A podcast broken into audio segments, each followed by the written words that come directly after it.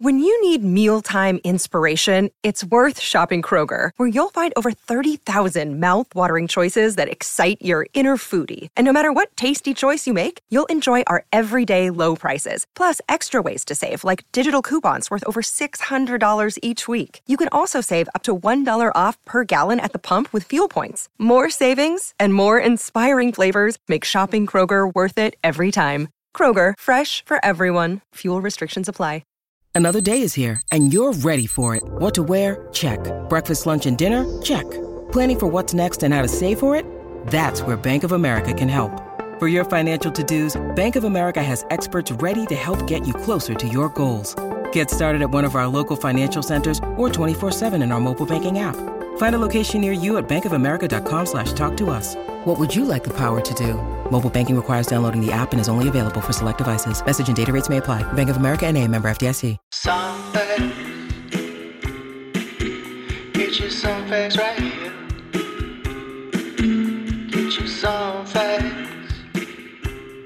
Hello, hello, hello, and welcome to the Songfacts Podcast. I am your host, Corey O'Flanagan.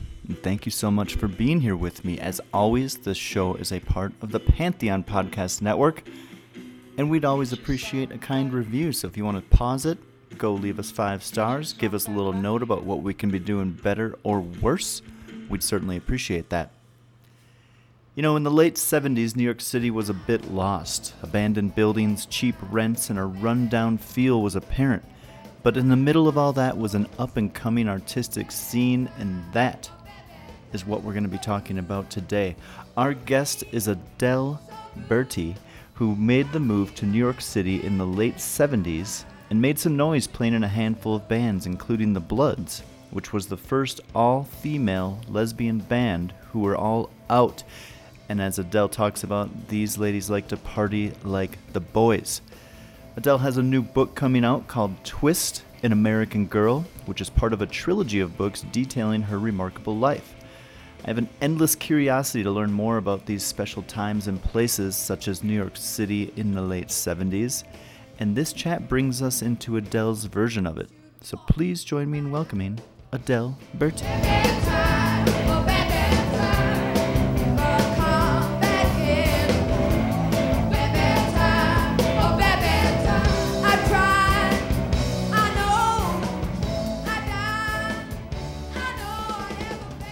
Adele, welcome to the Songfacts podcast. Thank you so much for doing this. It was kind of brought onto me in the last couple of weeks, and I was I'm about to interview an author who just wrote a book on Alice Cooper, and so I've been kind of going back and forth between that book and your book. I haven't been all the way through it, but I have got enough to be able to put together a pretty good idea of what it is that you're writing about, which is your amazing life, and um, and am I right? Is this book part of a trilogy? It is actually. It's the first book in, in the trilogy. Um, the second book was about Peter Laughner and, and my relationship in Cleveland, and he was a you know a huge figure in underground music in Cleveland, and was a member of the band Pere Ubu. Are you familiar with Pere Ubu? I'm Yeah. I'm not. Well, he died very young, uh, which propelled me into the next memoir, which is called No New York, and I'm working on that right now. That's about the New- the downtown New York scene in the late 70s, early 80s. Okay, that one I'm super excited about because a couple of my questions are referencing that era because it's such a unique time. Um, I'm really happy that you're doing a book about it. So we've got this amazing book. It's called Twist: An American Girl, and this is dropping on March 14th for everybody that's listening. I will link it in the show notes here so that they can have direct access to it. But it's a very interesting way that you went about this, in my opinion. So you're portrayed by what you are calling your avatar, Maddie Twist. And I find this portrayal to be just an interesting idea overall. And I'm wondering why you decided to go this route rather than the more traditional autobiographical point of view. Well, I, to begin with, I've been working on this book for practically 30 years. Of course, not 30 years of steady writing, but in fits and starts because it's such a complex and sometimes dark, very dark story. And I had to figure out like what is my way into this story? What's the voice? And I came up with Maddie Twist for a couple of reasons. number one, having an avatar and a different name allowed me to have a bit of armor, like a you know, like I was a Trojan horse going into battle, um, and Yes. it really helped helped me stay in the moment of what was going on with me. uh, You know, uh, it's it's written in first person active, so um, yeah, it really was kind of an armor for me, and nothing else is fic fictitious about the book. Um, aside from the fact that there's a lot of magical thinking involved in in Maddie Twist's life in order to survive some of the circumstances she's thrown into. Um, but yeah, I mean, people talk about genres a lot in literature, and Yeah. uh, uh, this might be called autofiction because of the fact that I came up with a fictional name, but for me, it's Hmm. not fiction at all. So, I mean, just putting a different name on it. When I first read that and it, that you had done it that way, I started mhm. thinking about it from like a psychological perspective of, and you kind of touched on it with the armor of maybe it's easier for me to write about these difficult times that I have to relive now if I can step outside and kind of be looking down on it and I like a almost therapeutic way of like I can get more out of myself. I can find more truth. I can I can do it more if I'm separating myself from the character, which in the end ends up being me. Right, exactly. Yeah. Yeah, it's kind of like uh, g going through the war zones of my youth. I mean, there were a lot of battlefields, um, and it worked. It was the voice. Uh, you know, I I have different voices for different books, and this one was so personal and so deep that Yeah. Twist was it was the perfect character for it. Did you find that you had to did, did- that Maddie Twist is you, but is also an avatar? Did you ever find that you're like, oh, that's Maddie's story? Like, is there what I'm what I'm kind of getting here to is like I could see a situation where I'm writing, and then all of a sudden I tailspin off, and now I'm no longer doing my story. I've kind of just like adapted into Maddie's story, and mm-hmm. maybe there's like a future for Maddie in another book down the road of like I'm not gonna just continue to tell the tale of my life, but now how could Maddie kind of spin off and now just this becomes full fiction? Right, right. Um, I am working on a fiction novel, but it, but Maddie, well, Maddie actually could be the character, but would probably more, be more like her grandmother, you know? Okay. But but that but that didn't really spin off um, into fiction for me. The the fictional part is the creation of the name, you know, Maddie Yeah. Twist, because my mother was referred to as Kitty Twist. And that was based on a Jane Fonda movie called Walk on the. Wild Side. And um, and also there was the there were nuns in in the reformatory convent that I spent some time in who would force me to sing the Oliver songs, you know. And I always wanted to sing the I wanted to sing the Artful Dodger, but they made me do the pitiful waif songs, you know, uh, like Where is Love and Who Will Buy and um, it, you know, I kind of took advantage of that because it got me some perks that Yeah, yeah. you know the other girls didn't get, but but uh, so so it was an amalgam of of those ideas too, and and the fact that you know Oliver Twist is such a famous story about orphans and how you can how kids can fall into corruption very easily Mhm. when they're abandoned, and that very much Mhm. happened to me, you know, personally. Um, Yeah. so so that that's where the fictional part came in, but the rest of it, the journey, it happened, that's all for real. Get a Well, detective, it's on- I swear. yeah, no, absolutely. I lived it. Um, the yeah, the the fact that it's that all these stories and everything, and like like I said, I haven't been able to go through it, but I have been through the first, you know, maybe fifty to seventy five pages of it, and it's just it's just incredible.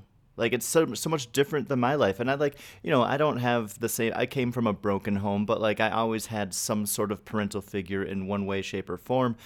So it's Right, like an education to me and like that type of thing of growing up an orphan and and like going through these systems that our government puts in place and I don't know it, it I just find it very interesting just from that respect but then you are someone who latched on to um to music along the way and I find that to be very interesting because obviously music for a lot of people is this escape Um, I kind of have a direct question about this, and I'm wondering if it Mm-hmm. might put you on the spot a little bit, if it does take your time to answer it. But I'm wondering if Sure. there's a song that you can remember from your childhood that, after hearing it, just made you think like, "This is it. This is music. Is where um, I want to try and direct this thing." Funny enough, there is one song, and I didn't put it in the book because it was just, I don't know why. Maybe because it was pro so private to me. Um, Hmm. But Rob Roberta Flack did a version of Bridge Over Troubled Water.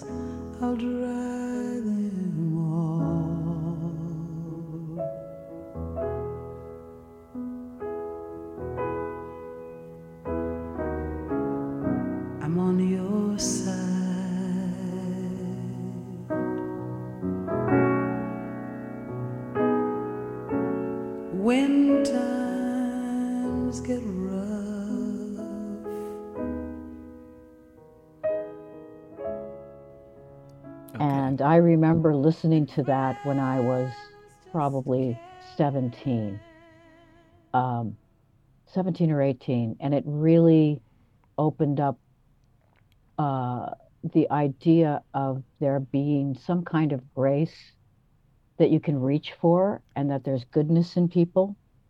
And um, it just gave me uh, a faith. And, you know, I know that God is so, the, the idea of God is so particular to each of us. We all have yeah, our yeah, yeah. personal uh, identification or, you know, illustrations of what God should be. But for me, uh, that God is music. And I would hear God in the voices of, of people as I was growing up.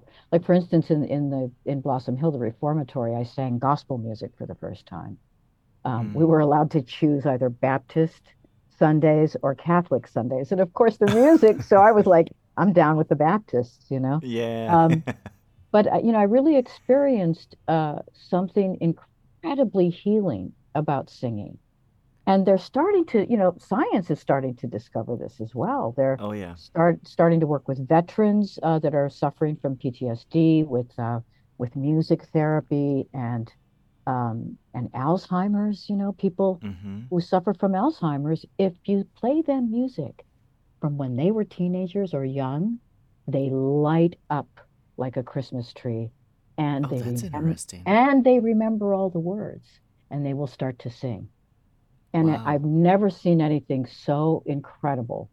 Um, uh, I've I've done this with my best friend's mother, who's suffering from Alzheimer's, and she's from Trinidad. So when we put on calypso music, which is what she grew up with, she just gets up and she'll dance and she'll know the word. I mean, it's in, it's incredible.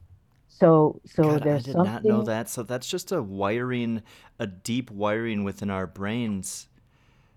I wonder if that could like start correlating to the idea of not only am I remembering this song, but I can start to bring out some memories of my childhood. Because a lot of times, like you'll hear a song and you you- you'll like flash back to a, a, concert where you might have seen it live or a road trip that you were on that it just like came on at like the perfect time as you're like chasing a sunset or something like that. And hmm that's I find that fascinating. That's great to hear. Yeah, the other the other song, if I may, that really uh, affected me as a child was Alfie, um, the Burt. I think it was Burt Bacharach and Hal David. I'm not sure. Maybe it wasn't, but Dionne Warwick singing Alfie. for the moment we live. What's it all about when you sort it out, Alfie?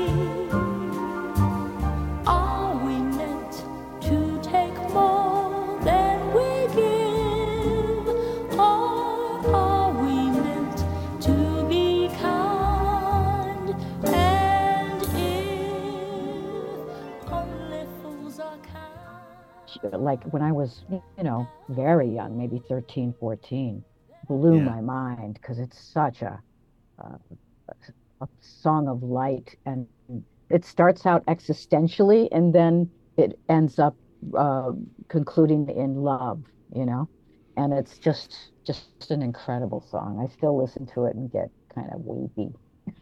Okay, I find this very interesting now because like my Mhm. as I'm as I'm learning about you and getting ready to to have this conversation, I'm I, I get the rough exterior punk child who's, you know, just not. But now you're talking about these songs, and both of these songs are more like I'm searching for something warm and fuzzy because maybe the rest of my life is kind of cold and not really that inviting, and I'm just looking for something to give me those feelings that I don't get from what a lot of people would get from their family circumstance. Right, And yeah.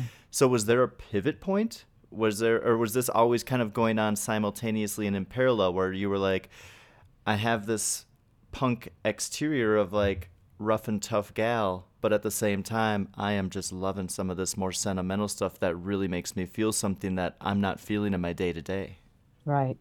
Yeah, I mean, the songs that I'm mentioning, I was I was really young. I was a teenager, just starting to, you know, uh, be thrown out into the world. So, and as a kid, you know, uh, you'll probably relate to this. It's really hard to figure out what you're feeling or analyze your feelings. You don't know what the hell's going on, you know what I mean? And and music mirrored that for me. Um, even a song like Gerry and the Pacemakers, "Ferry Cross the Mersey," it's such Mhm. a such a uh, tender uh, song of longing, you know, for a home, really, because he's talking about England, and um, songs like that were were always uh, a deep mirroring for me of what I couldn't couldn't untangle in my own feelings and heart, so to speak. Mm-hmm. When did you start writing music? I didn't start writing music until I was about 21. And I started writing music with Peter Laughner, the guy from Pere Ubu. Um, and we wrote a few songs, but um, as I said, he died very young, and, and we had always planned to move to New York together because the scene was just bubbling up in, in New York City.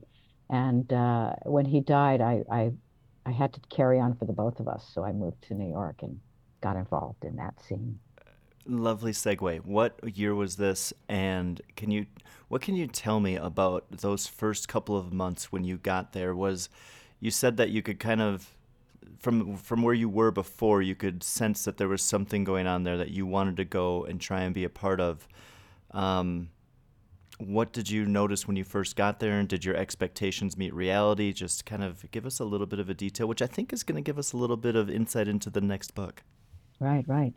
Um, well, for one thing, Patti Smith, to me, Patti Smith was like the Pied Piper of music and art and poetry and and um, she basically broke that paradigm of what women singers were supposed to look like, you know, Yeah.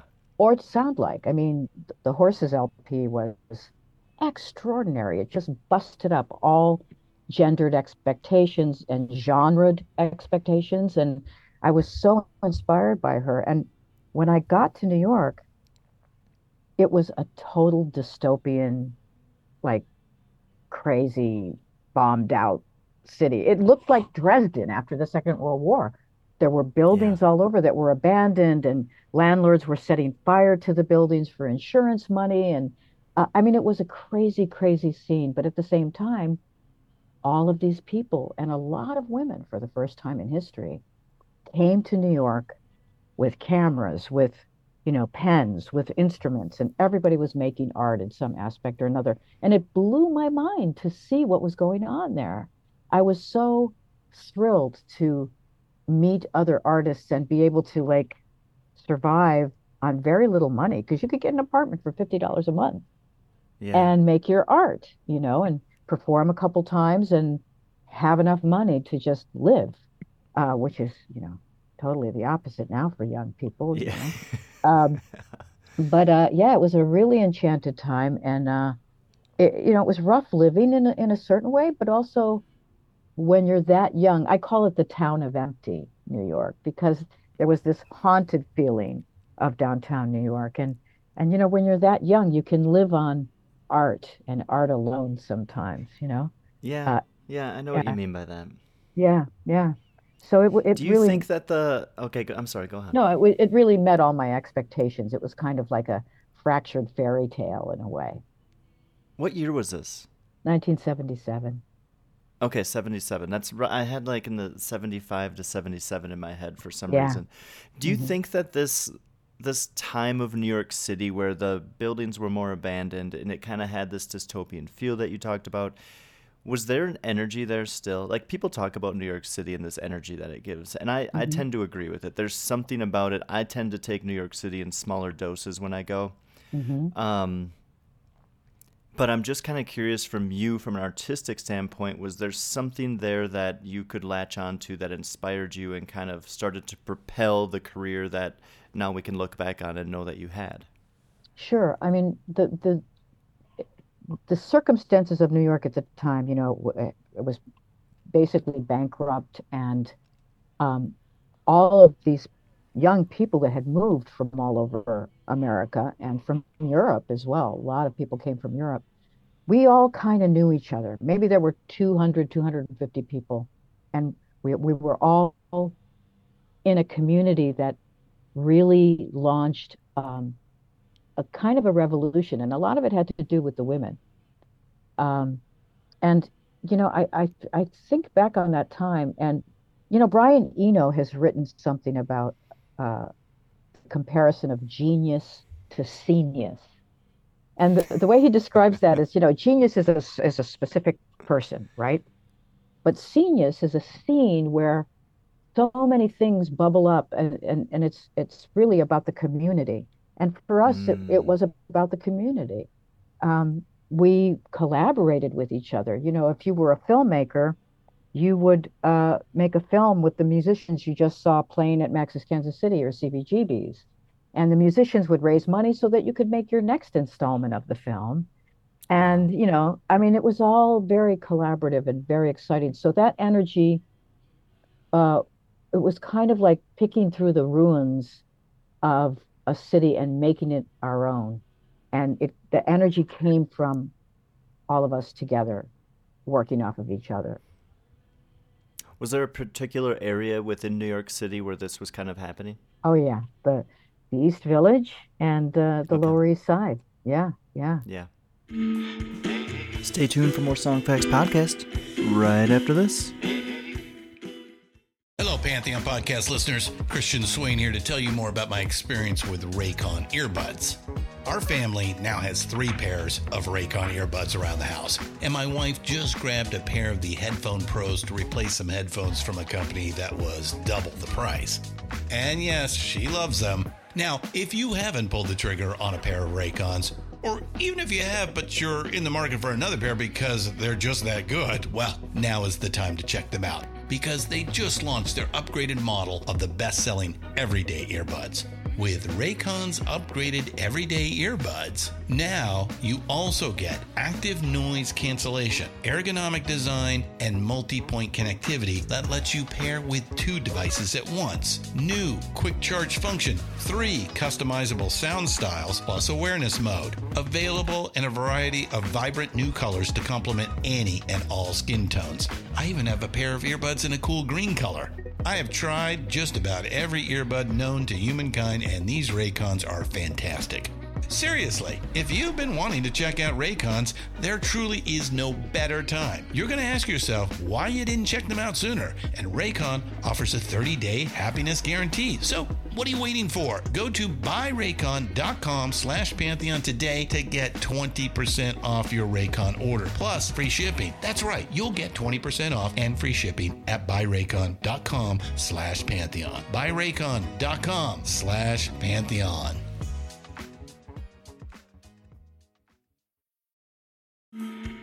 Get song facts right here.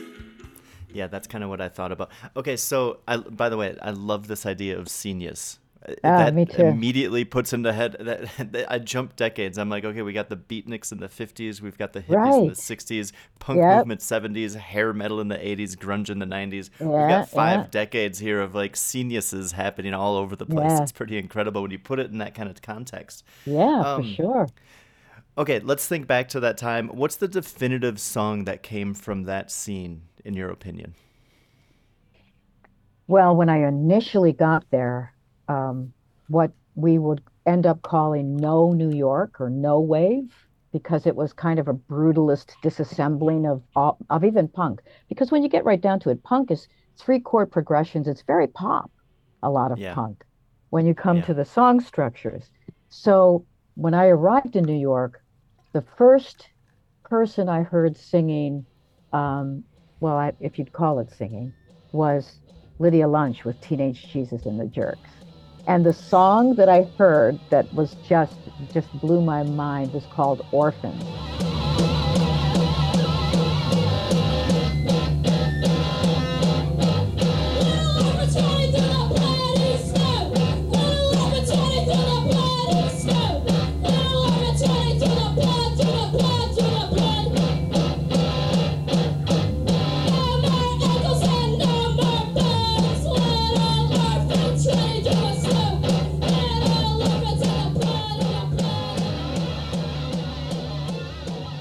In the song, she it's like a very militaristic beat, very brutalist, and she would sing, "Little orphans running through the bloody snow," and I, I was like, "Oh my God, I'm home."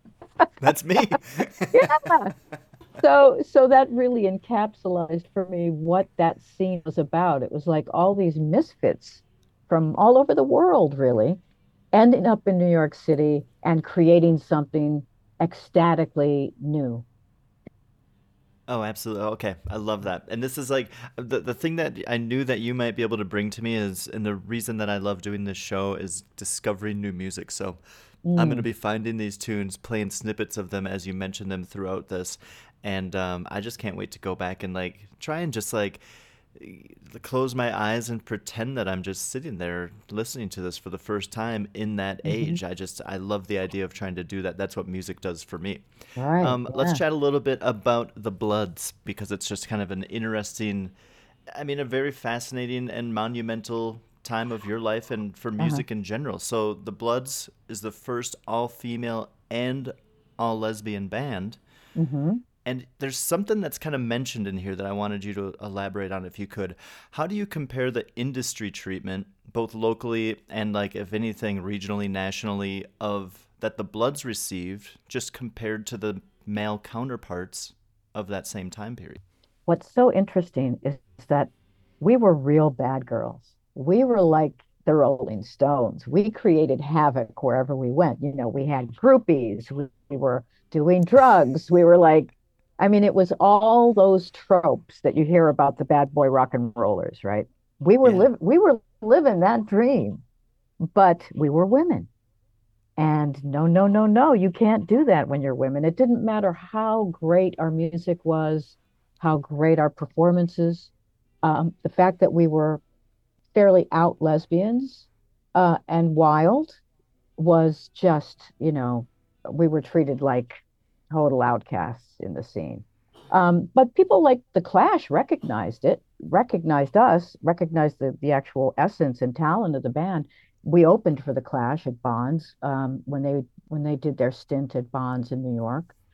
Um, but you know, uh, having been in the scene, the downtown no New York scene that I was just speaking of, where women could do anything they wanted and uh, against gendered roles, and the guys loved it, and it almost pushed the guys to go further too in terms Yeah. of risk taking in art because here were these women doing all the all this incredibly risky stuff. So, so you know, we we pushed each other, and then when I got into the corporate music business, that freedom was completely stripped away from me. Um, and it was about control, control, control. You should dress like this. You should talk about this. You should, do- you know. So it was, it. They really want to mold female artists to uh, a certain kind of sexuality that is going to attract male listeners and viewers. And um, you know, it's funny because my first record on Geffen Records was a dance hit with Thomas Dolby.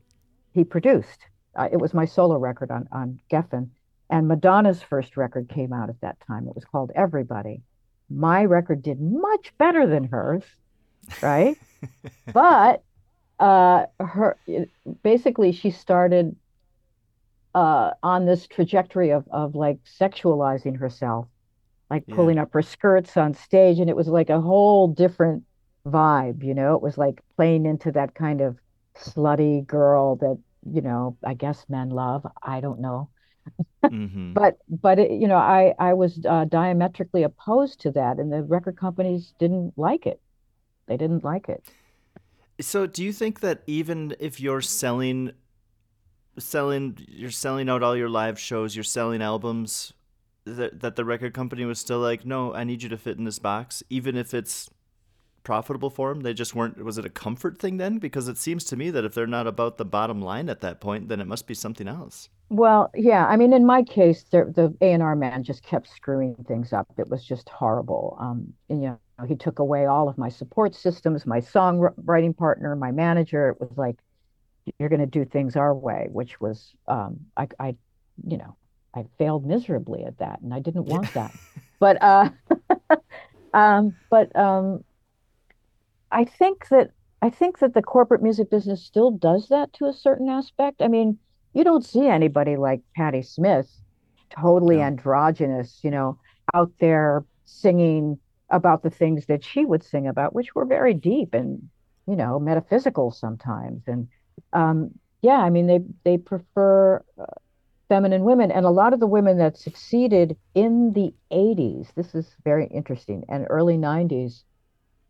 Um, like very strong women like Queen Latifah. There was a moment, there was an enchanted moment where women were singing truth to power, but then it kind of all disappeared. I mean, you know, people like Tori Amos and um, and then it all just disappeared and it got back to that paradigm of the sexualized woman, you know, um, for the most part. There are women that Yeah. break through, and I and I have so much respect for the ones that can.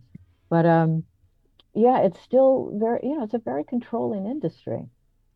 It Were you kind of at the time just screaming like we have an example of mainstream success of somebody who's doing it differently with Patti Smith like why, why do we got to continue to try and like is she just an anomaly to you guys? Like uh, th- to me if i'm you i'm like look at example over here. This is an exhibit that we can uh, like look at this is what we can do. Let's just keep trying to go after that mold or change things up a little bit and just they're just not listening at all huh?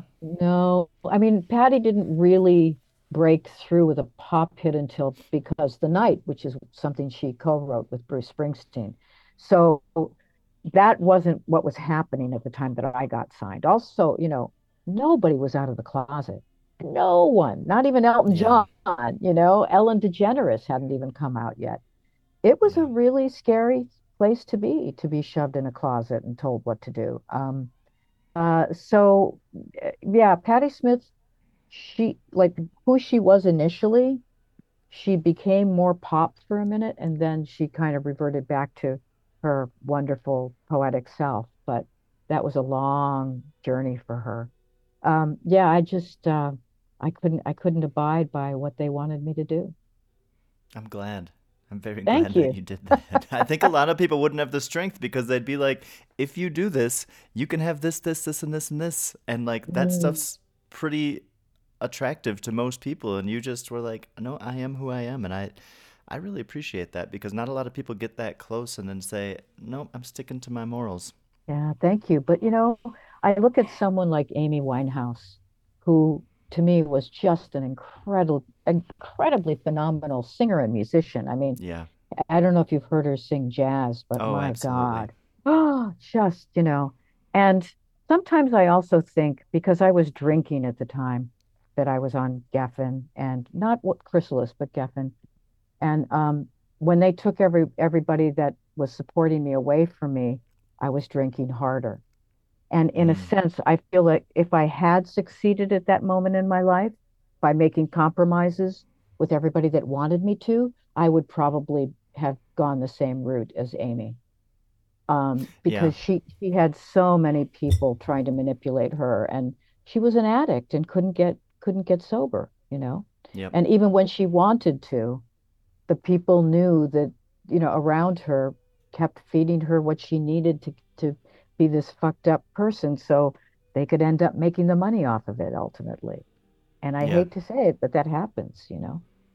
Oh, 100%. I remember so vividly back in probably like 2006 or 7 reading a Rolling Stone article about her and it was one of the most eye-opening articles that I was like I don't even understand this isn't about Amy or her music. It was pretty much like the interviewers showed up at her flat in London and Mhm. was just talking about how she'd come down, she'd come into the kitchen, smoke a cigarette, have like a five minute conversation and just be like, oh, I got to just run upstairs and freshen up. And obviously knew what she was doing, um, running up there to do whatever it is that she needed to ingest into her system at that point in time. Right. But I, it was just a very fascinating thing. And then I think it was just, you know, within a year or a couple years of that reading that, that, that she passed away.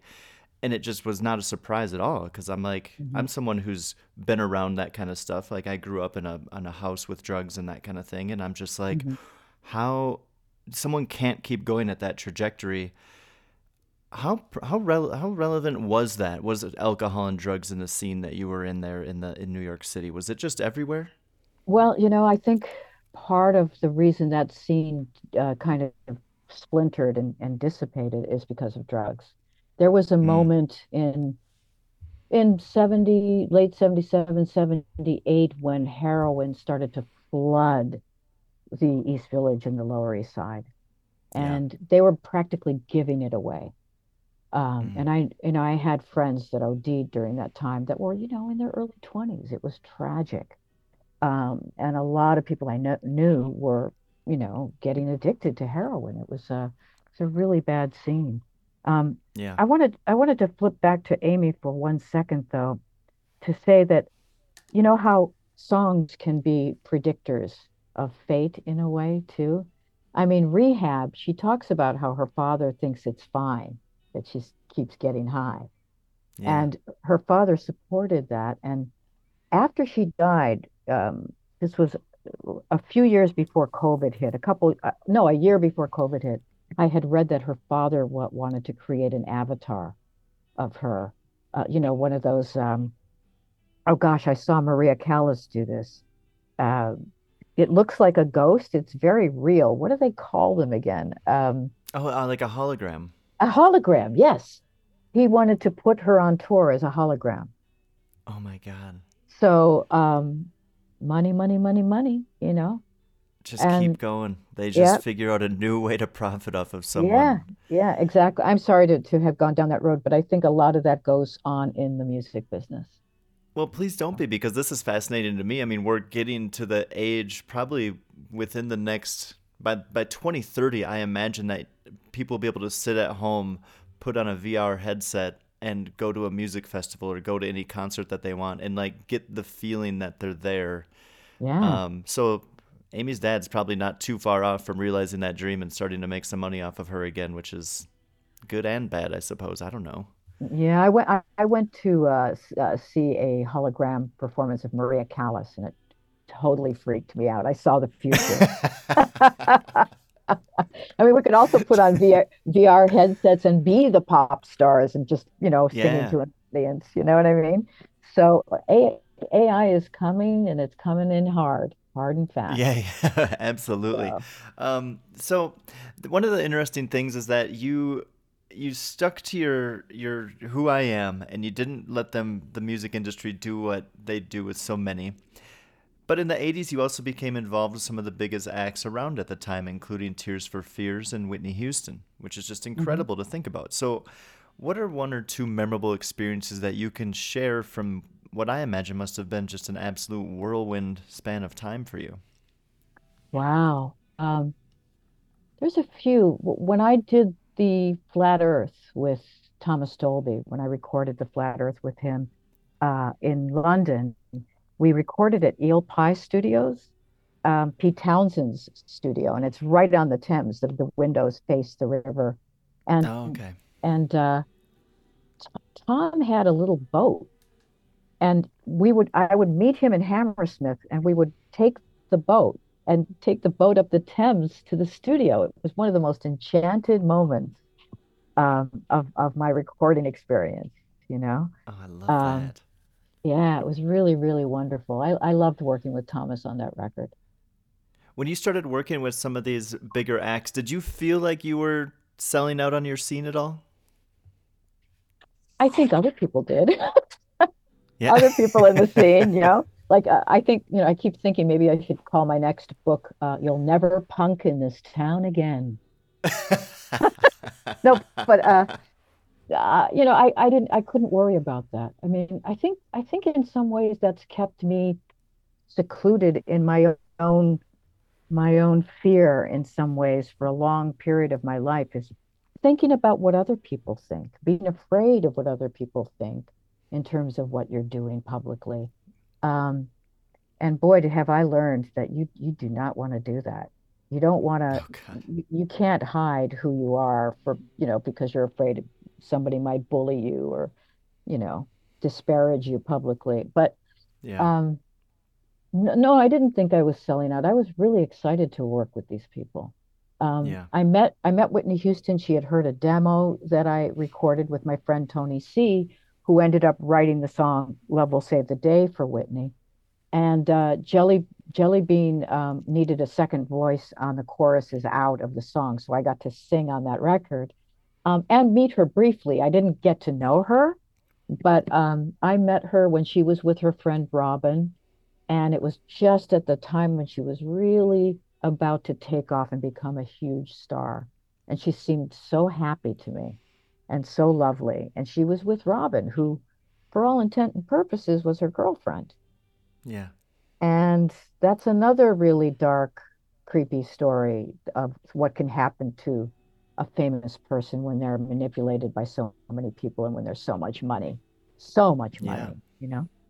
But uh, Wow, I, I gotta say, I gotta commend your your your ability to um, go back into the memory banks and find this stuff. Have you found that writing the book has been really good training for that, and that you started to like like a snowball effect of as I'm trying to recount some of these, like, ooh, there's another one. Let me get that one down and just make a little Mhm. note of it so I don't forget that one. Like, I Mhm. imagine this is a really good exercise to really examine and bring up some things that are hidden deep down in the brain.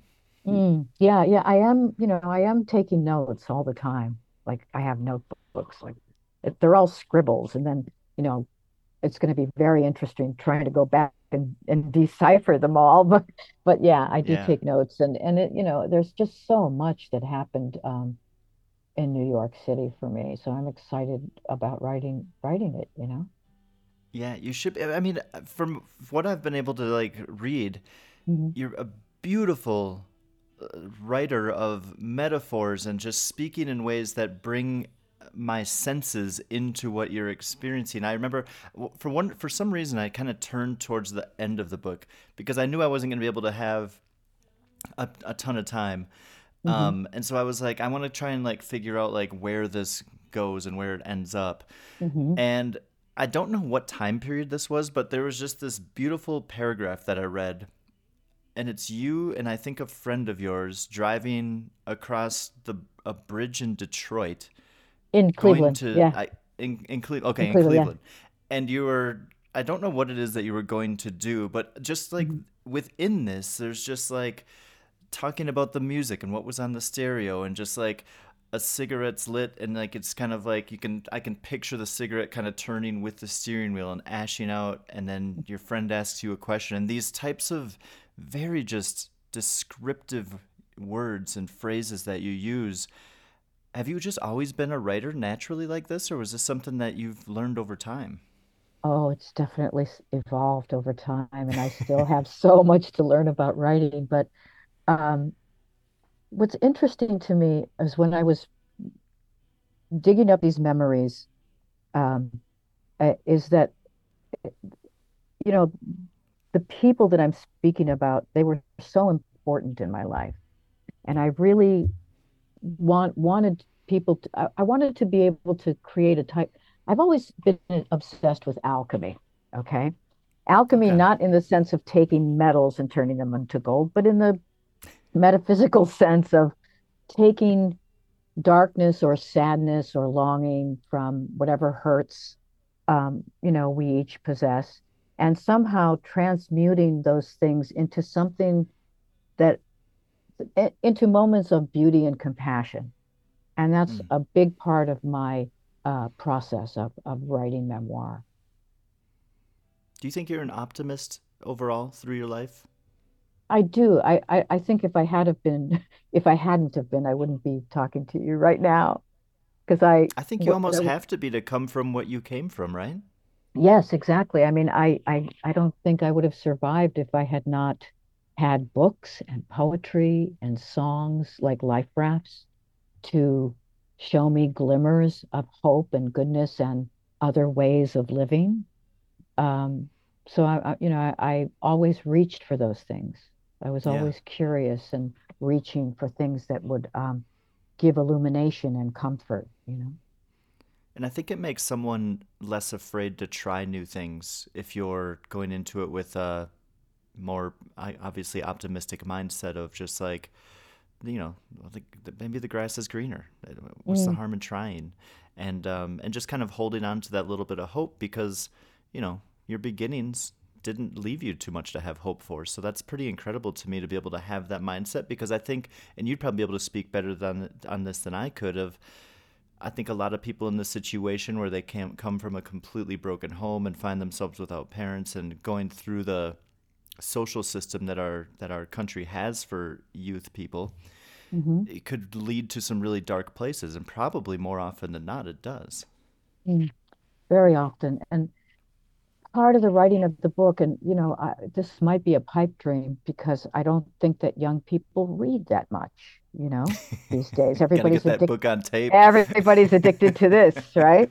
But um, Yeah. you know, I, I kept thinking it, you know, even older adults, I mean, it took me decades to unravel what happened to me when I was a child. Um, and maybe this book, somebody's going to read this book and think, wow, if she can go through that and this is how she did it, maybe I can try being a little braver or taking more risks or not being afraid to change. You know, I think right now, you know, in America, we're we're all in a period of deep, deep fear. We've been bludgeoned by so much.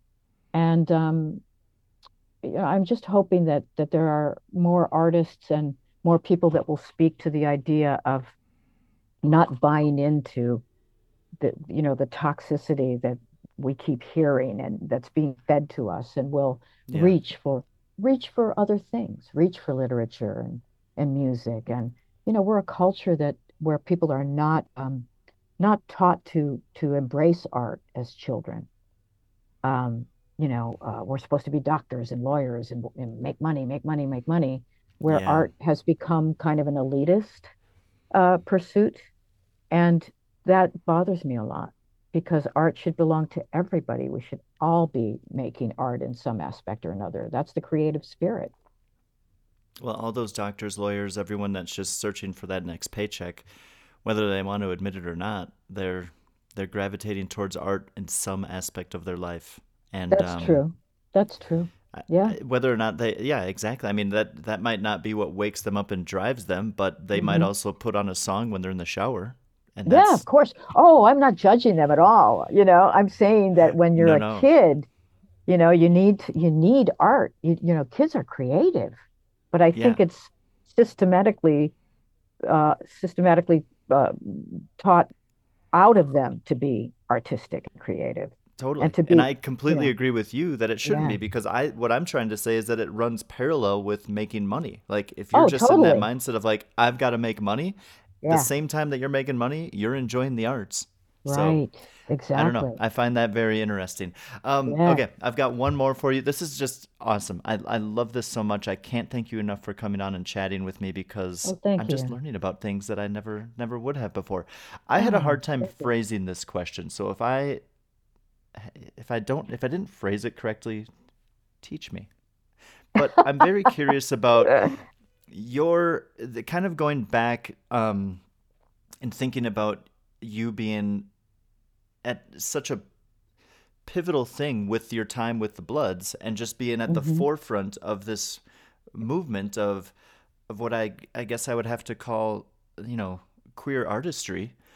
Um, I'm curious what you were thinking back then as you guys were kind of groundbreaking to the point where uh, my editor actually brought this up to me this morning. He said, you know, the she kind of paved the way. A decade or 15 years later, you have four non blondes come out and really crack into the mainstream, which is the first number one, at least top 10. I don't know for sure what what's going on got to, but they were, you know, for gay women who topped the charts. hmm And I'm curious what you think about what your perspective was when you were doing it versus where things are now in the music industry for queer artists. And if that's if it's flatlined, if it's kind of gone on a trajectory that you thought. Obviously, we always have work to do, but where, what do you think about current times? I I'm so excited about current times because there Oh, are good. gay women that are, you know, lesbians and and trans people and all of it who are now stepping into the forefront of the industry and are, are being accepted and not I mean somebody like Brandi Carlile, oh my God, Mhm. the talent of of this woman. And uh, it just it it feels really good to see what's going on with young with younger people right now. Um, with the Bloods, we you know we wanted to be the female Rolling Stones, and there are moments if you if you see on uh, YouTube, there's some videos of us uh, playing in Berlin at a at a women's music uh, festival in 1981, and Wow. I mean you can tell we kicked ass musically but we didn't have a chance you know we didn't have a chance because we were queer and um yeah it was it was a really really hard hard time. So i'm i'm really happy to see that women and gay men and trans people all of it are are stepping into the forefront and not being ostracized for their sexuality today. I think it's Yeah. wonderful. They can be whatever they are. And they don't have to brag about it or talk it up. They can just be authentically who they are and that's a wonderful thing Do you think that the Bloods could have done more of a mainstream thing now than they did oh, then? Oh, yeah, Do you think that the reach would be more? Yeah. most most definitely i think if if our band had have been around today we would have been on you know the grammys no but we you know we were good yeah i mean if you the, the problem is there's not much of us recorded because we were gay in a time when you Yeah. couldn't be so you have to search for us on youtube but uh, you know there are clips where you know we were actually really good well Oh, you know. absolutely. It's out there. And, and if you're listening, go check it out. I'm going to actually try and. I did find a YouTube clip today because I was like, I need to hear. I got to put a. I, I, try, I, try, I had to find some songs of yours, and I just wanted to be Mhm. able to do that before we chatted. So they're Uh-huh. out there. I'm going to try and put those so people can just simply click and be brought to them because it's amazing. Like it, it's amazing for so many reasons, but if nothing Mm-hmm. else, just to go to that time. If you have a fascination like I do with different eras of music, this is Mhm. just something that was very monumental. And you know, whether or not the the reason that you're writing the book is there's probably a bunch of them, but the one that you touched on here of like maybe someone can read this and find something that a, a light that they didn't see before. I love that. Thank you so much for just breaking some ground and, and being as brave as you have been and please continue to write i think your writing is just beautiful i, I really Oh, appreciate your time Thank, thank you so much. It's been a real pleasure talking to you. Big thank you to adele for coming on and chatting with us today. Be sure to check out the book twist an american girl which is dropping on march 14th and as always for the stories behind the songs go to songfacts.com have a lovely day. Get your song back. Get your song back. right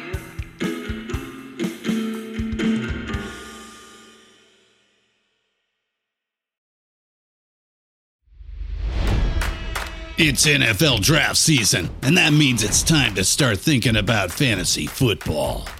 FantasyPoints.com features industry leading experts and prognosticators using proprietary hand charted data to help you score more fantasy points. FantasyPoints.com is the place to go for whatever kind of fantasy football you play. Whether you play fantasy football, daily fantasy sports, or do a little bit of everything, Fantasy Points has the meticulously researched content to guide you to victory. And why wait for the fall? Fantasy Points also covers the new spring football league, the UFL. Join the guru, John Hansen, Scott Barrett, Joe Dolan, and other massive names in the fantasy football universe with an exclusive offer. Use code Pantheon for 15% off any fantasy points package, including the all in package, with access to every article, tool, and data nugget that Fantasy Points has to offer. That's fantasypoints.com and code Pantheon for 15% off at Fantasy Points. Fantasypoints.com. Code Pantheon. Score more fantasy points.